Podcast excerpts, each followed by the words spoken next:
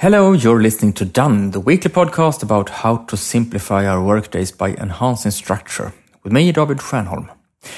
From time to time, quite often actually, I find tips, methods, and tools that I don't have space to share in these episodes. Instead, I share them on Twitter and on LinkedIn about twice a week. So if you want even more tips from me, connect with me on LinkedIn or follow me on Twitter. Search for my name and you'll find me easily. And now for today's episode, that is about a simple habit that helps us find things quicker.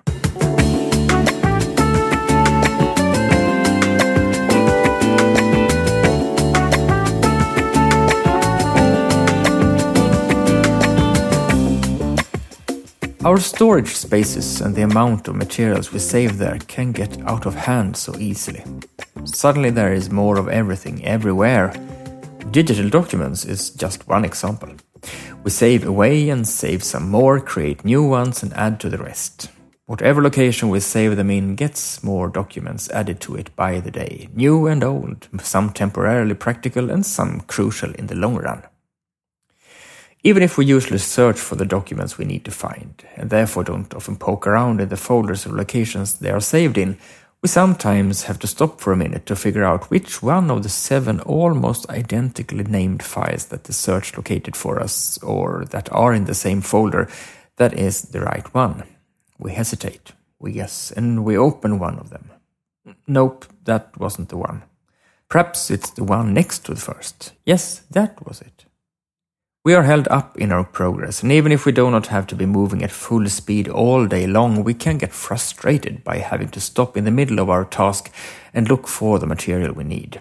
I would personally rather take a break when I choose to than be made to stop the flow I was in due to this small glitch. It will always benefit you if you remove the files that are no longer relevant and up to date, since you will find those that are faster. But how often can we make time for cleaning out the old? When does sorting and cleaning amongst our files and folders ever get highly prioritized?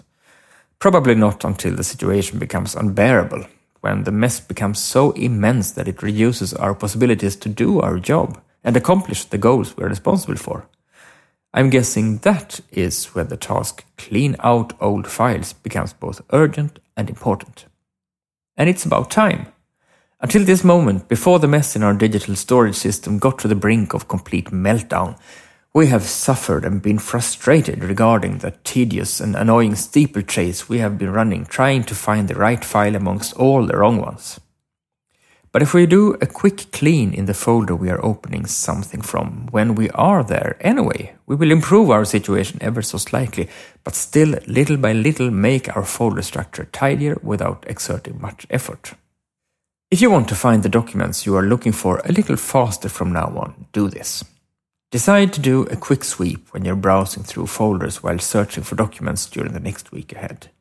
So when you are in a folder on your own computer, on a shared file server, in OneDrive, in Dropbox, in Google Drive, or some other location in which you keep files and documents, before you leave the folder after having found what you were looking for, take a quick look around and see if there's any, if only one, file that you could remove.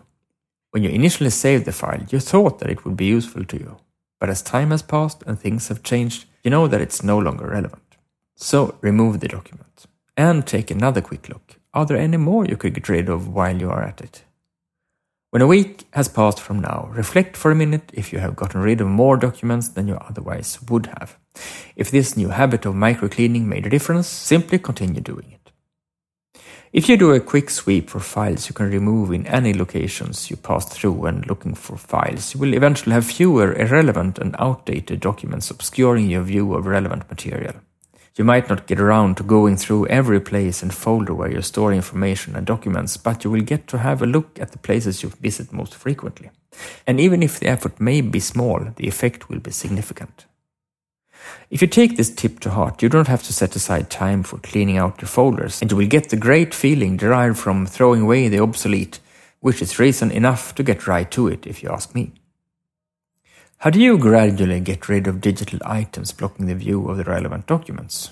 Many people struggle with swelling folders, growing fuller by the day with information, material, and documents, and your tip could really help them become more organized and have less junk in their folders. If you're willing to share with me, I'm more than willing to share it with others. You will reach me by emailing david at stjernholm.com. Thank you for today and welcome back for next week's episode of Done.